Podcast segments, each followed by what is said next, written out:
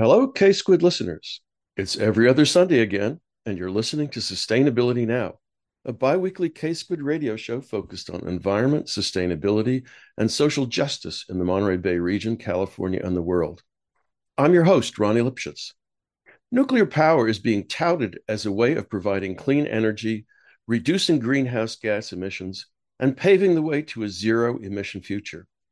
There's talk of a nuclear renaissance with small modular reactors, or S M Rs, replacing the gigawatt nuclear behemoths of the past, quickly and at much lower cost. But the United States' experience with nuclear, now going back seventy years, has turned out to be much more costly than predicted. The country's one hundred or so operating reactors have generated prodigious, prodigious quantities of highly radio, radioactive spent fuel that is being stored in so-called swimming pools and caskets adjacent to the plants that produced it.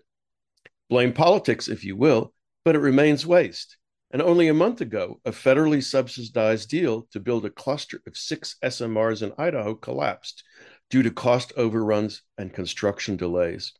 So is that renaissance real or just hope and hype?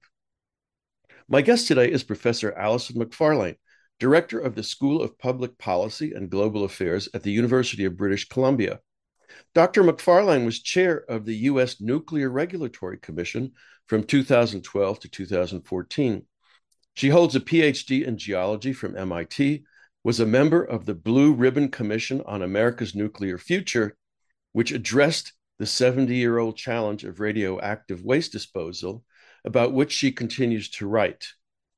Professor Allison Macfarlane, welcome to Sustainability Now. Thanks, Ronnie. Happy to be here. Well, I'd like to focus on three questions today. The first one is, what is the potential role of nuclear power in the transition to a decarbonized energy future? Second, why has it been so difficult over the years to increase the commercial reactor inventory in the United States and the world? And do small modular reactors offer a solution to those difficulties? And third, what about nuclear waste? So let's begin with a few basics about nuclear energy and power. How, how does a nuclear reactor work? And this is for those of our listeners who may not remember. Right. So, um, or maybe they never learned. That's uh, true too, yeah. So with a lot of electricity production, basically you're boiling water, right? To make steam, right, to turn turbines, which generates electricity, right? So with nuclear, you're also boiling water, okay? What differs between nuclear and coal or natural gas, say, is the source of the energy to boil the water. Mm-hmm. And with nuclear, the source is uranium, okay? It's a much more concentrated source than the fossil fuel sources, um, so that's a, a plus. Um, but of course, as we know, it, it also has some minuses associated with it. Amongst those are cost, and we'll talk more about, uh, about cost um, this morning.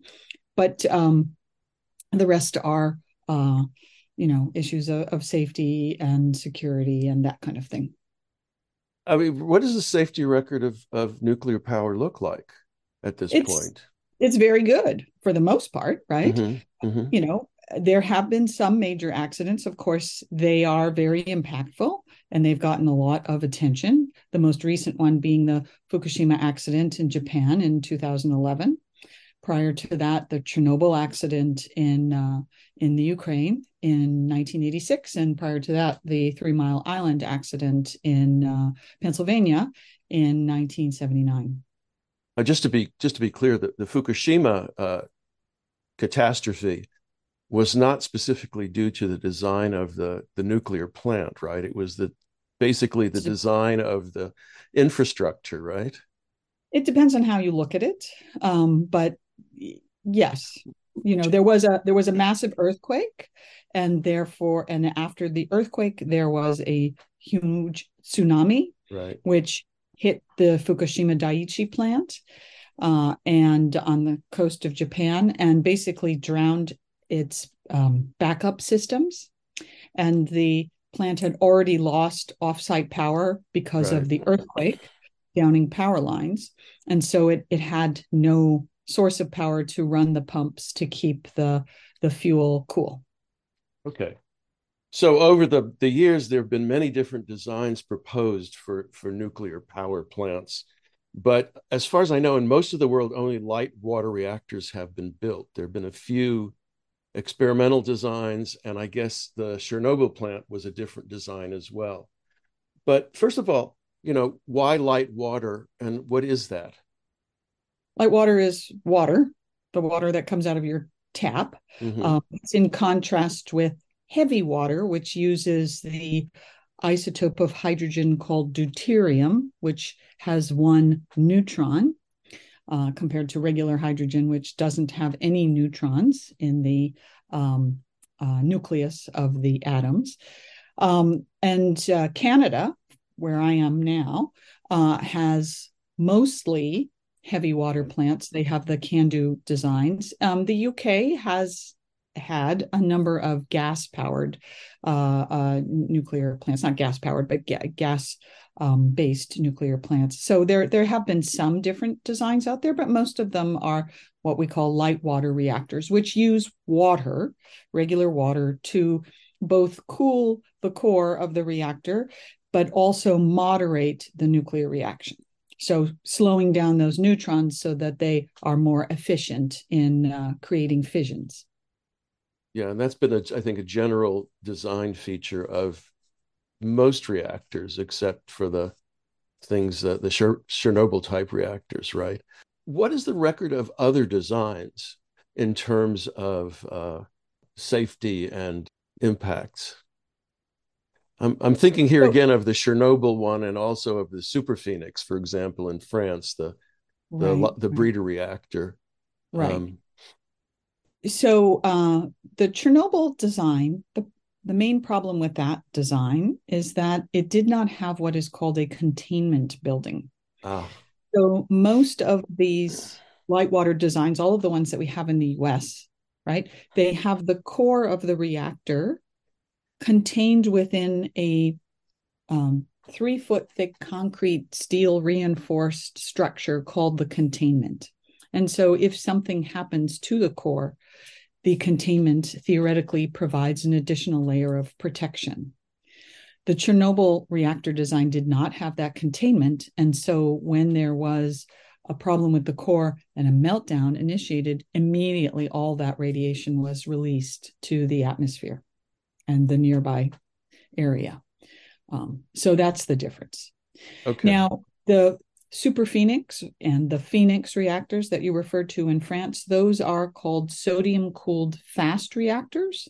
They have no moderator. They only have a coolant, which is liquid sodium. And many countries have tried to build um, and have built different models of the um, sodium-cooled fast reactors, including the U S.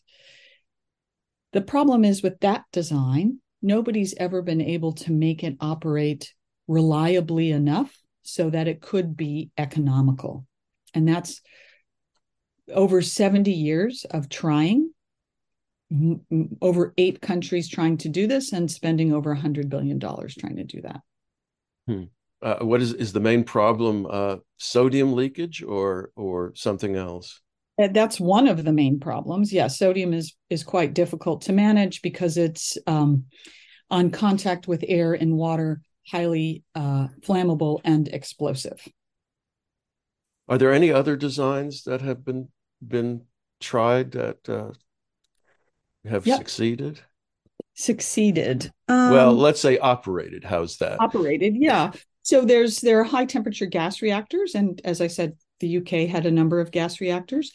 Um, there are a few high temperature gas reactors that have been, you know, designed on the test level and uh, and operated. And, um, you know, I'm some somewhat successfully. So we'll we'll see how the, the that goes. There's the U S is the only country that I know of that made a molten salt reactor design, mm-hmm. uh, Oak Ridge reactor experiment, and um, it operated, but um, it's left a big waste mess that needs managing. Hmm. Okay. The the nuclear industry and its supporters are now talking about a nuclear renaissance as an element of a transition to non-carbon-based electricity generation. So what what does that mean, nuclear renaissance, and, and how is that looking? Well, that's the term that keeps getting pulled out when there's hope in the industry that there will be um, a, a new period of building a lot of reactors and reactor construction and operation. Um, we have not seen a nuclear renaissance yet since the nineteen eighties-ish.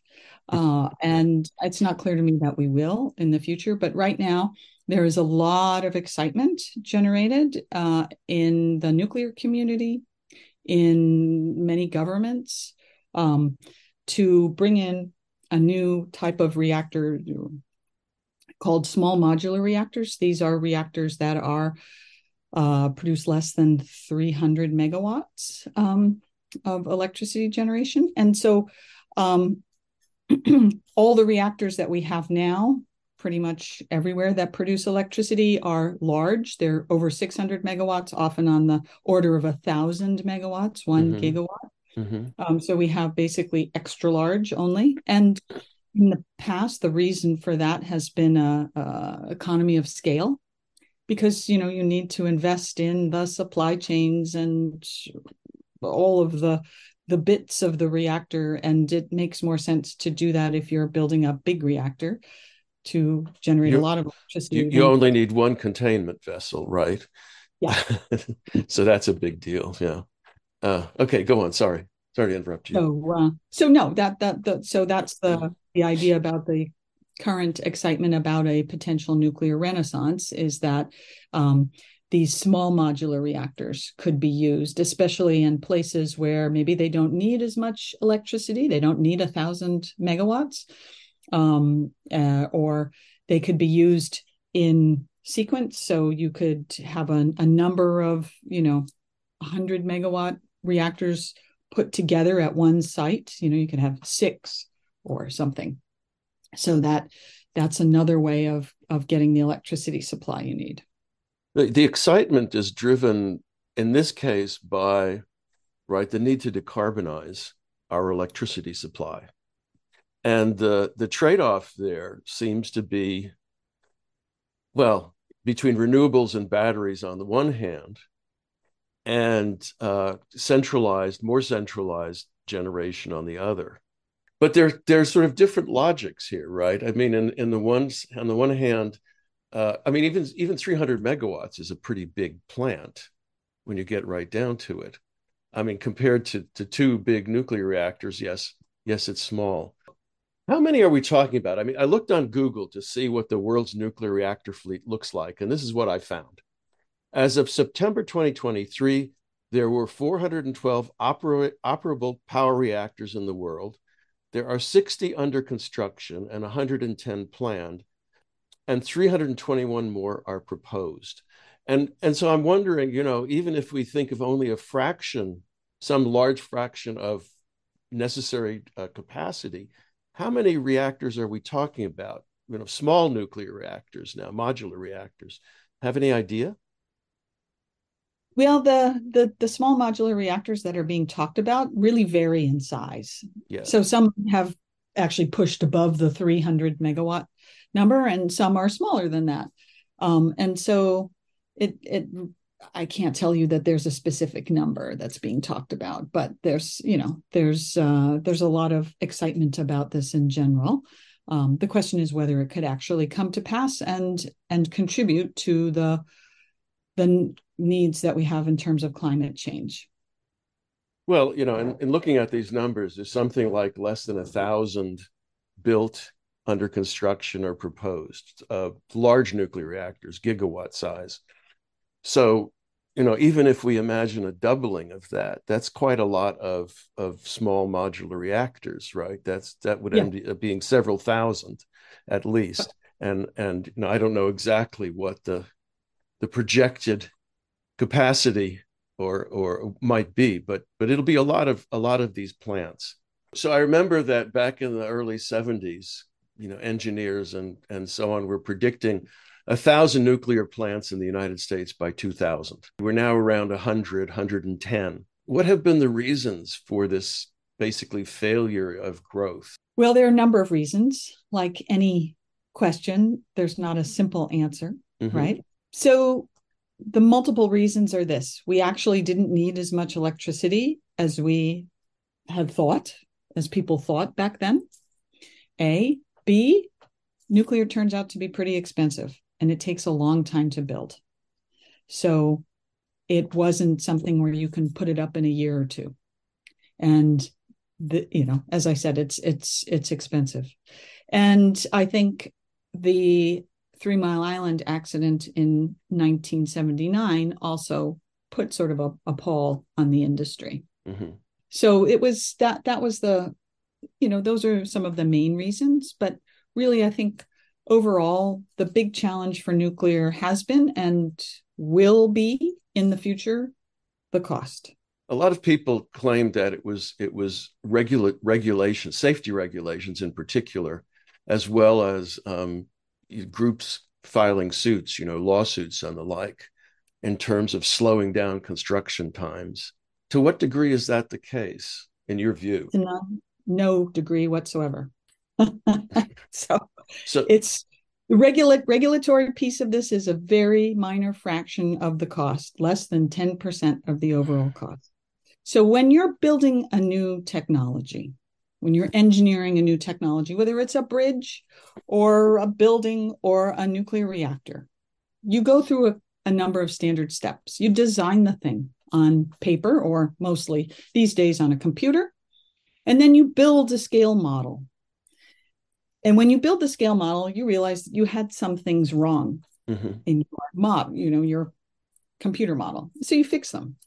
And then when you scale up, then you have to go scale up to full size. When you do that, you also realize you made mistakes. And they, those have to be fixed, corrected.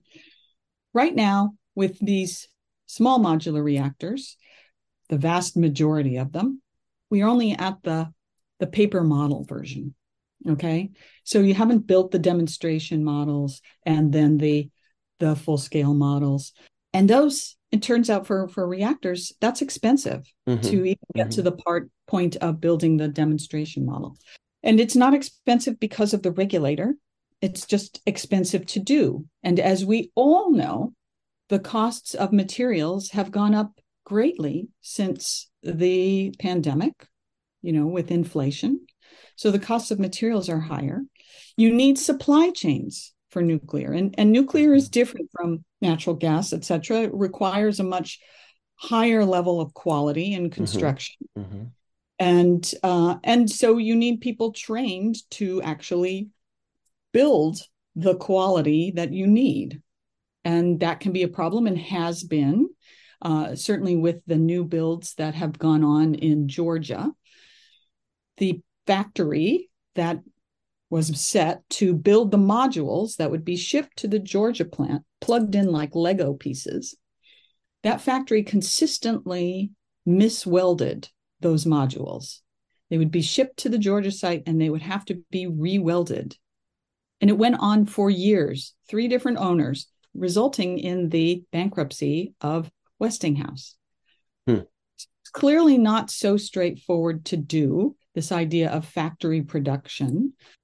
And beyond the fact that you have to get the construction piece right, and that that's not cheap to do, you need the supply chains, you need the fuel supplies. A lot of these new reactor designs that are being talked about use different exotic fuels that aren't being used right now. And so you'd need a whole new set of factories and supply chains established for that. So this this is a heavy lift. You're listening to Sustainability Now. I'm your host, Ronnie Lipschitz. My guest today is Professor Allison Macfarlane from the University of British Columbia, who, uh, amongst other things, has written about nuclear waste and uh, served several years on the U S Nuclear Regulatory Commission. And we've just been talking about, I guess, the logistics of reactor development and construction. And you referenced the plant in Georgia. Uh, this is um, th- these were big plants, right? These were not the modular ones. Um, getting back to that factory issue, I guess the the the idea all along has been to standardize reactor construction, mm-hmm. so that right, so that every site would more or less be the same, and you would just bring in all the parts and put it together, as you said, like like Legos. But I also recall that what happened was that every different site usually put up sort of different kinds of obstacles. And, you know, some of them had to do with the quality of the site. Some of them had to do with uh, with other factors. Correct me if I'm wrong. But, you know, there's this idea that you can standardize. And yet when you get there, you find out, you know, the place is different in some way or another. And that ends up confounding the whole process. Am, am I incorrect about that? Yeah, that this the site analysis is done fairly early on in the process, and that hasn't really, I don't think, come into play as a as a showstopper for many of the more mm, recent okay. proposals. Okay, um, you know, it it may have played a role in the past, and I mean many decades ago, but but it's not been a recent issue, and many of the proposals or the recent reactors have been built on already existing reactor sites. Right, sure, so sure. That, that's so, the it's already been but, established. But they still come in uh, extraordinarily expensive. I mean, can you sort of give us an idea of yeah, they're of they're the much final more cost? Expensive. They're much more expensive than uh, than regular reactors. So the Vogel reactors in Georgia, there are two.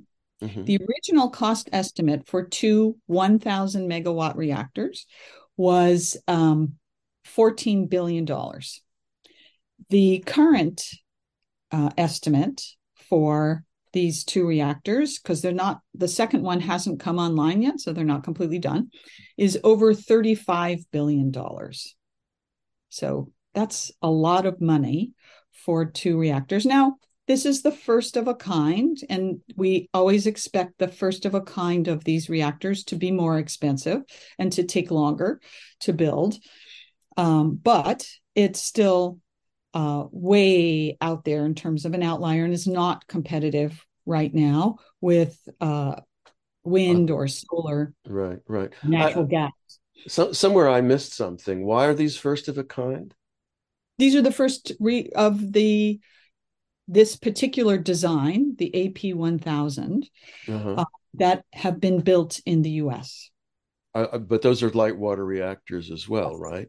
Yes. Yeah. So, yes. so fundamentally, it's the design of the system and not necessarily the, and not the energy source. No. Um, yeah. So uh, you you mentioned that some of these reactors are using exotic fuels, the small modular reactors.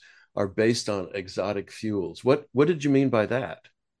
So there are a few of the small modular reactors that are proposed that use light water fuel, very similar to the mm-hmm. fuel that's being used in the existing reactors. And that's like NuScale um, is, is one of those designs um, that people might have heard of. But the other ones, the high temperature gas reactor, the um, the sodium-cooled fast reactors, the molten salt reactors, they're all planning on using very different kinds of fuels mm-hmm. for which there are no fuel fabrication facilities. And not only that, but the uranium that most of them, not all of them, but most of them are planning to use is enriched much more in the isotope uranium two thirty-five than mm-hmm.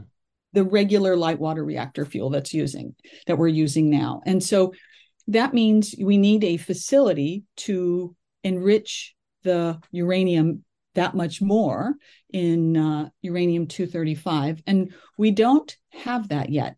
Many of these designers had initially been planning on using Russia as a source because Russia does do this. But of course, with the war with Ukraine, everybody had to back off planning to use Russia. So now the U S is trying to establish its own enrichment supply, yeah. Yeah. but um, it becomes a chicken and egg problem. To really invest in this facility, you need to be assured that you will have customers, mm-hmm. Mm-hmm. and the customers need to be assured that they will have uranium supply. And so it's this problem where nobody's sure about whether this is really going to happen or not. Mm-hmm. Um, just, just for our listeners' uh, edification, what is the enrichment level for standard conventional light water reactors compared to these small modular four, ones? four percent uranium two thirty-five.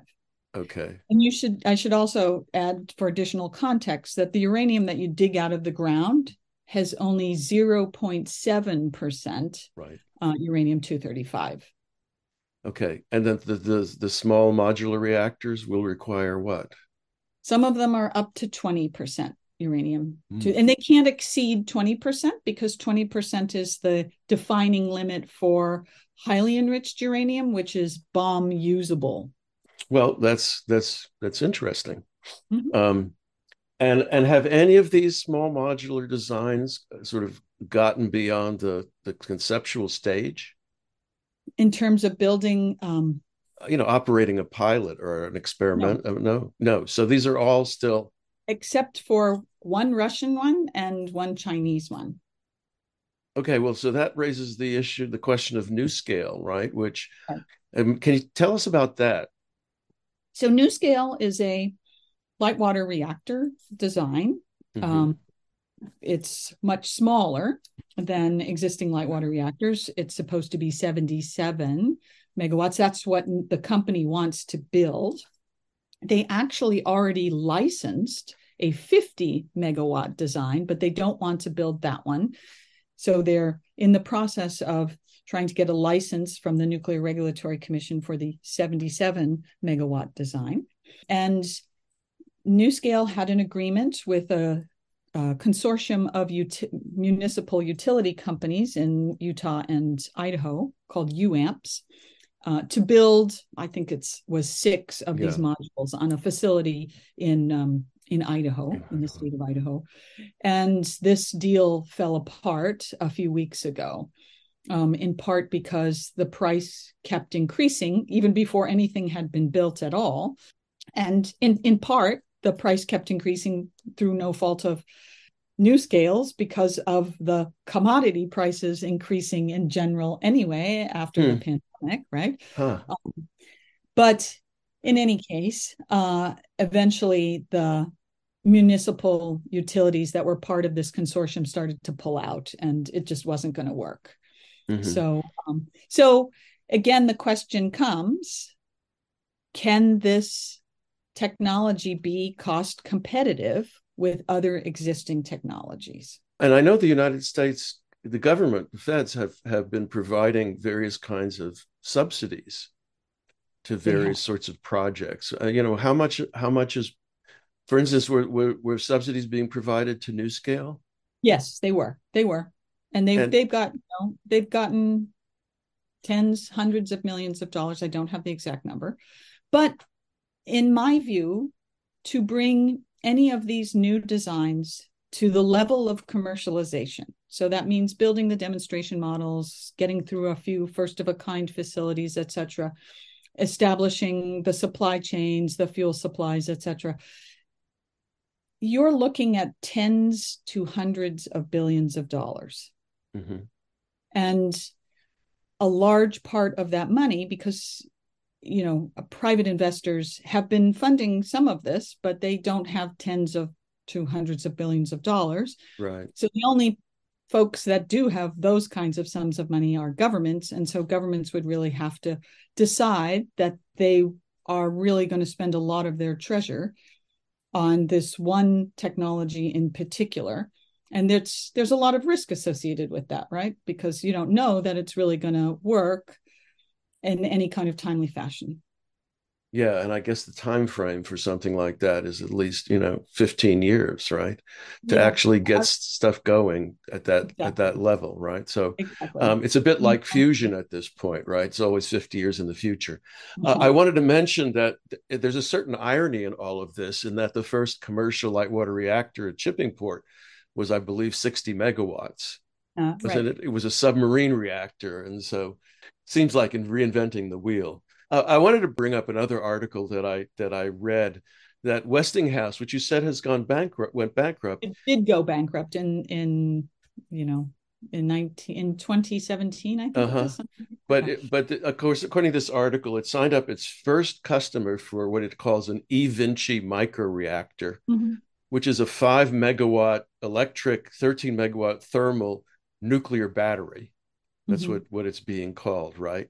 It can provide process heat, electricity, process heat, and hydrogen, and run continuously for eight years without refueling, um, which certainly sounds, I mean, there's nothing about the cost in there, of course, but uh, it certainly sounds both intriguing and a little bit alarming. And I mentioned uh, that to you that I remember nuclear powered cars from the nineteen sixties, although I think those were supposed to be based on plutonium and not on actual plutonium heat. That's just for our listeners. So there are people, you know, and companies out there thinking up all kinds of interesting ideas. I would not want to be living anywhere nearby a, an E-Vinci microreactor in any event, because uh, its design, I didn't understand its design either. You're listening to Sustainability Now. I'm Ronnie Lipschitz, and my guest today is Professor Allison Macfarlane from the University of British Columbia. And we've been talking about nuclear uh, power, nuclear reactor designs, costs, and things like that. Uh, Doctor Macfarlane has also written about nuclear waste. And so let's get on to that particular topic. What is it? Let's start again with definitions. What is it? What categories are there? And where are we keeping it? So there are three general categories of waste. There's low-level waste, intermediate-level waste, and high-level waste. And the high-level waste is material that you want to um, really keep far away from for a long, long time. And so the idea with that waste is it's got to be buried deep uh, underground. Intermediate-level waste is very long half-life, maybe not quite as dangerous, shall we say, as the Uh, high-level waste. Also should be disposed of underground, deep underground. And then low-level waste can be disposed of at the surface. It's shorter-lived. It's not as radioactive. And nuclear power plants produce all three types. Mm-hmm, mm-hmm. Spent fuel, the used fuel, is considered high-level waste. Okay. So where is the high-level waste in the commercial nuclear power plants? It's at the reactor site still, okay, because we do not in the United States have a solution to the problem of what to do with the high-level waste. Uh, no country ha- is now, is yet operating a solution, um, a deep geologic repository. Everybody agrees that a deep geologic repository is the right answer. Nobody's operating one. Uh, the Finns are closest. They have approved a site and they have been actively constructing a deep geologic repository. The Swedes have approved a site and they will begin constructing soon. The French have approved a site and they are in the process of licensing that site. The Canadians are down to selecting between two sites and they have said that they will make that decision next year in twenty twenty-four. Japan is also within a few years, they claim, of their siting decision. So uh, the U S, which used to be very far ahead um, in this process, is now very far behind. Just a few more words about the waste on site. It's safe right now, right? It's in two different storage modes. All the, the light water reactors have basically deep swimming pools on site. So this, the spent fuel is moved out of the reactor core when it's no longer used and put in one of these forty-foot deep swimming pools where it can be kept both thermally and radioactively cool with the circulation of water, mm-hmm. okay? And then after five years, this spent fuel can be moved from the pool. It's cooled down enough so that it can be moved from a pool into what's called a dry cask, which is basically, you know, a concrete around the outside and steel insert usually, um, where the spent fuel is just passively cooled on this on reactor sites. And mm-hmm. so most reactors in the U S have the um, dry cask storage as well as the spent fuel pools. There are very few that don't yet. Mm-hmm. Well, I think I mentioned I wrote a book about this that was published in nineteen eighty, right? And and um, Uh, just just to, to repeat, it seemed as though deep, you know, geologic burial was the was the best option. But I expressed concern that until that was done, the spent fuel would be stored in, I you know, I can't remember what they were called, but, you know, surface mm-hmm. facilities and caskets, right? Mm-hmm. And that that a concern was that because it would take so long, eventually everyone would more or less forget about this and decide it's okay as is, you know, on the surface. Um, do, I mean, do you think these repositories are going to actually get built and operate successfully? Yes. Yeah. And yeah. and over what time frame at this point? Well, so the Finns are supposed to be operating their repository before twenty thirty. Yeah. In the next few years. Um, the Swedes have a bit of a longer time scale there, but they should be doing it fairly soon-ish too. Now, one thing I want to point out is that the United States is currently the only, one of the only countries, well, not the only one, but one of the only countries operating a deep geologic repository for nuclear waste. Okay, we operate the Waste Isolation Pilot Project in southeastern New Mexico. Mm-hmm. It's for intermediate level waste, right, produced by the nuclear weapons complex. So not for uh-huh. intermediate level waste from uh, nuclear reactors, from commercial nuclear reactors, but from the nuclear weapons complex. And that has been in operation since nineteen ninety-eight. And how are things going there? They're going fine now. Uh-huh. Uh, they did have some problems in, in twenty fourteen, um, but they have fixed them, and uh, and and things are, are going smoothly. Uh, I'm curious. Has there been uh, one of the one of the big challenges, as I recall, was keeping water out of these repositories, because um, water water no has whipped. had no. any water problems now. So the no. salt and, and water, this is not correct. No? Let me let me correct everybody. Okay. okay. The idea of water came out because of the selection of the Yucca Mountain site in Nevada, right? Where it is above the water table. And yeah. so yeah. it is the only deep geologic repository site in the world that was designed to be above the water table. Every other site is designed to be below the water table. And from a technical point of view, you want it below the water table. Mm-hmm. Why? Maybe it sounds counterintuitive, but below the water table, it is an environment without free oxygen. So you won't have basically what I'll translate as rusting of your spent fuel. Mm-hmm. Okay. Mm-hmm. So the spent fuel will be much more stable and will not chemically degrade in an environment without oxygen. So that's why everybody else is looking at a environment below the water table. And so this poses, and the Yucca Mountain site posed an additional technical challenge by being above the water table. Okay, well, obviously I'm not up to date on this, because what I remember is that everyone was trying to keep their repositories dry. It was you know, just and it, like their gunpowder, right?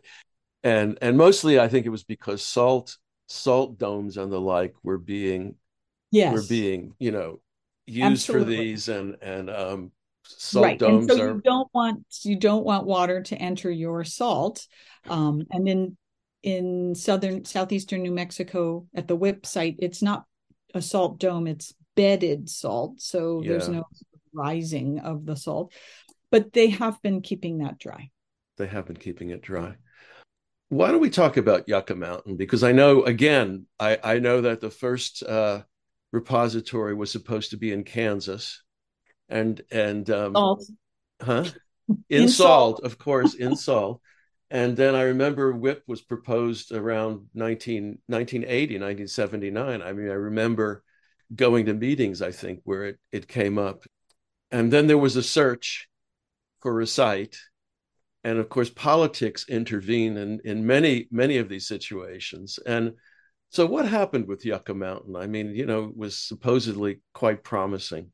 Um, well, so, and I, I just want to mention, right, that one of the continuing issues with, with these kinds of technologies is that technologically they're not that difficult.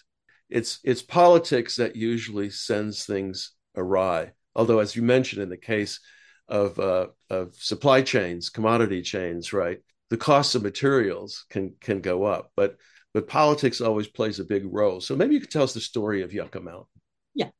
So, you know, you're you're absolutely right about the politics piece of things, and that technically it's not, these aren't, you know, this is not rocket science. Okay.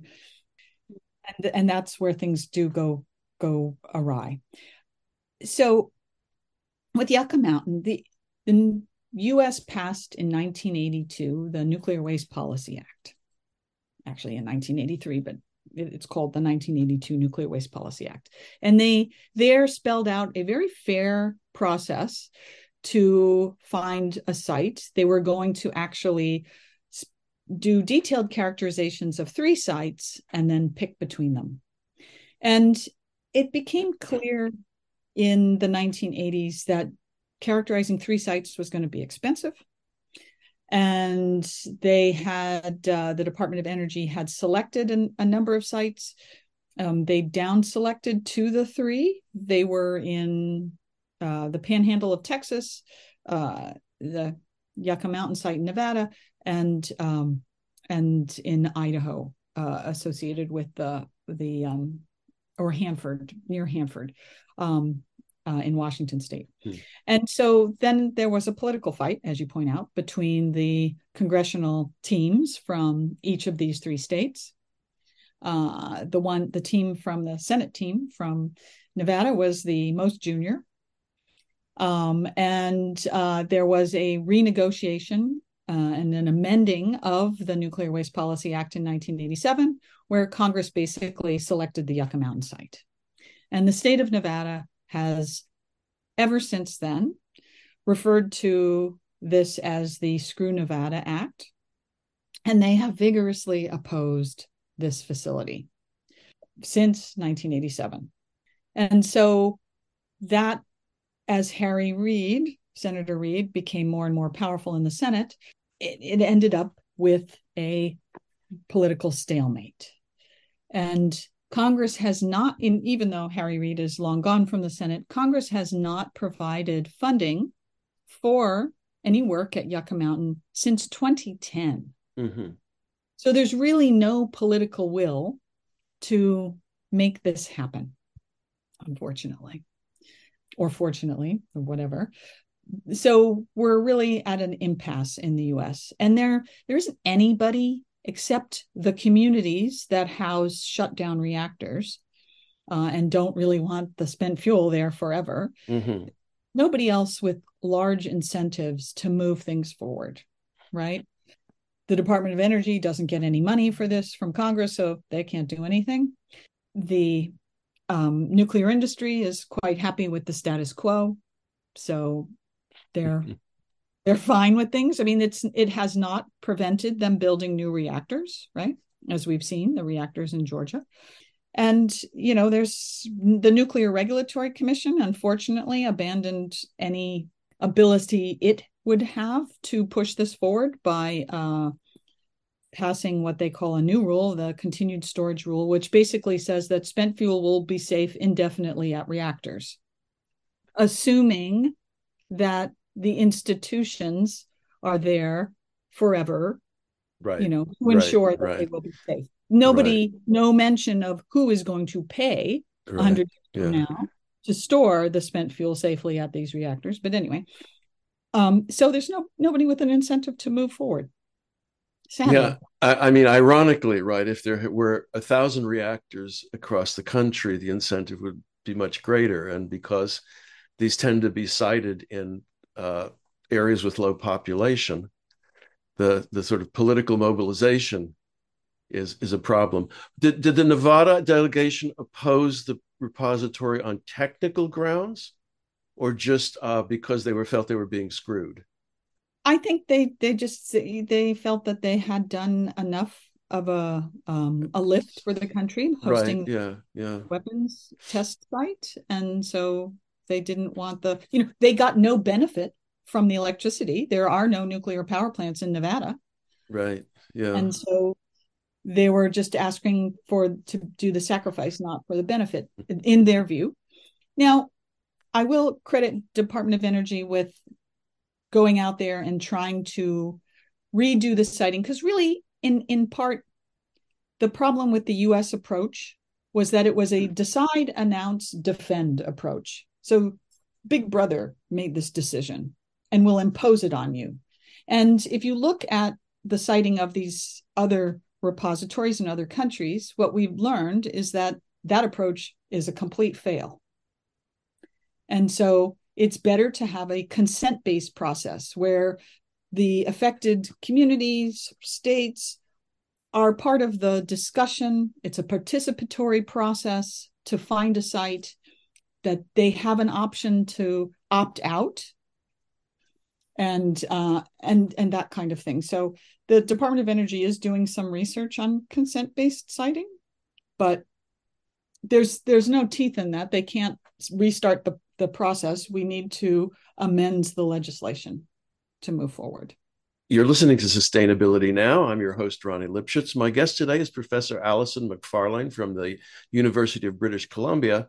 We're talking now about uh, spent fuel, high-level nuclear waste management and disposal, uh, about which she has written, about which I once wrote.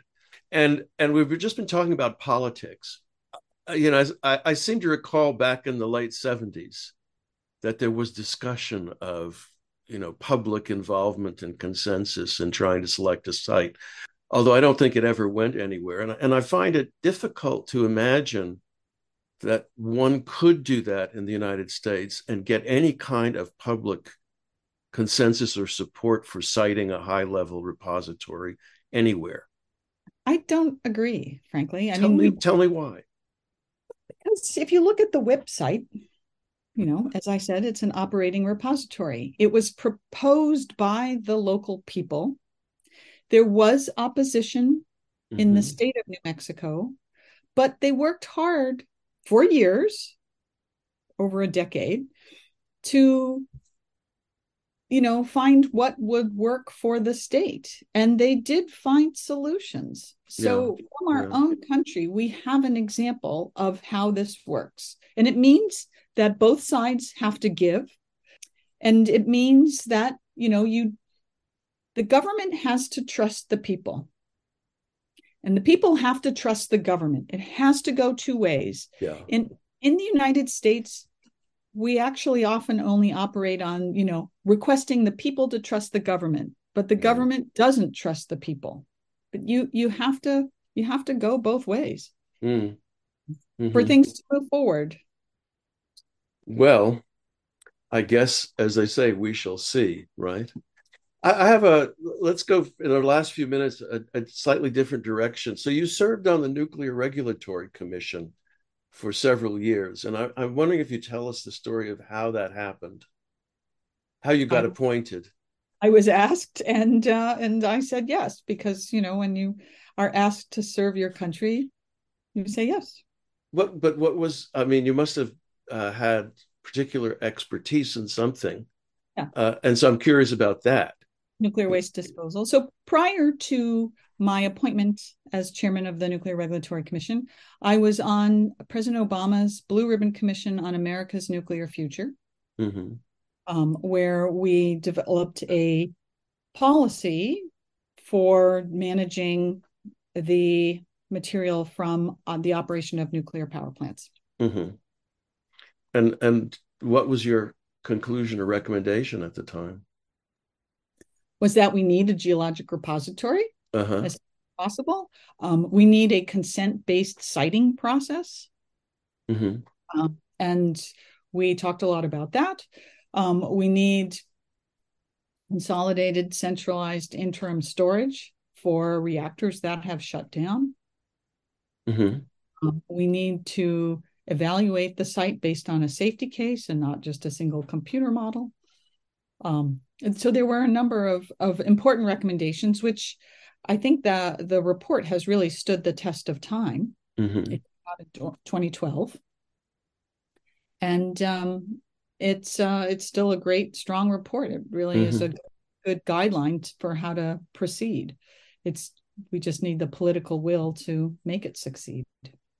Can I can I ask how you found service on the uh, on the N R C? I mean, what was, uh, you know, just just so, so, so people have a sense of what, what the N R C might right. do. So the N R C is the, the nuclear regulator, and it not only regulates nuclear facilities like um, nuclear power plants, but also research reactors, all nuclear materials. Mm-hmm. So, you know, when nuclear materials are used in medicine, they're used in industry, they're used in agriculture. Um, and so there are over twenty thousand nuclear materials licensees that the Nuclear mm. Regulatory Commission regulates. And of course, they have a, a, a say in transportation of, of nuclear materials and mm-hmm. in um, waste disposal, although not mm-hmm. the website. They do not regulate the website. That was set aside differently. So they have a big, a big mandate, and their mandate is, is a really good one. It's a good mission. Their mission is to ensure safety and security of nuclear facilities and nuclear materials. Mm-hmm. They're an independent commission. They don't mm-hmm. report to uh, anybody else. They have uh, they're overseen by Congress, but um, but they're an independent agency. I assume that, that there's a, a staff that develops all kinds of, of reports and studies and recommendations. I mean, do the commissioners then basically, you know, review this stuff and, and discuss it and then decide whether to approve those or not? Is that how, how that's it in, works? Yep, that's in part how it works. Commissioners can propose um, regulations uh, or n- new uh, guidelines, et cetera. The staff mm-hmm. can propose it. The industry proposes things, and you know, we we listen, um, or they listen. It's been a oh, while. Yeah, it has. Well, okay. I'm afraid we're we are out of time, but I want to thank you so much for being my guest on Sustainability Now. Thank you. If you'd like to listen to previous shows, you can find them at k squid dot org slash sustainability now, as well as Spotify, Google Podcasts, and Pocket Casts, among other podcast sites. Thanks for listening, and thanks to all the staff and volunteers who make K-Squid your community radio station and keep it going. And so, until next every other Sunday, Sustainability Now.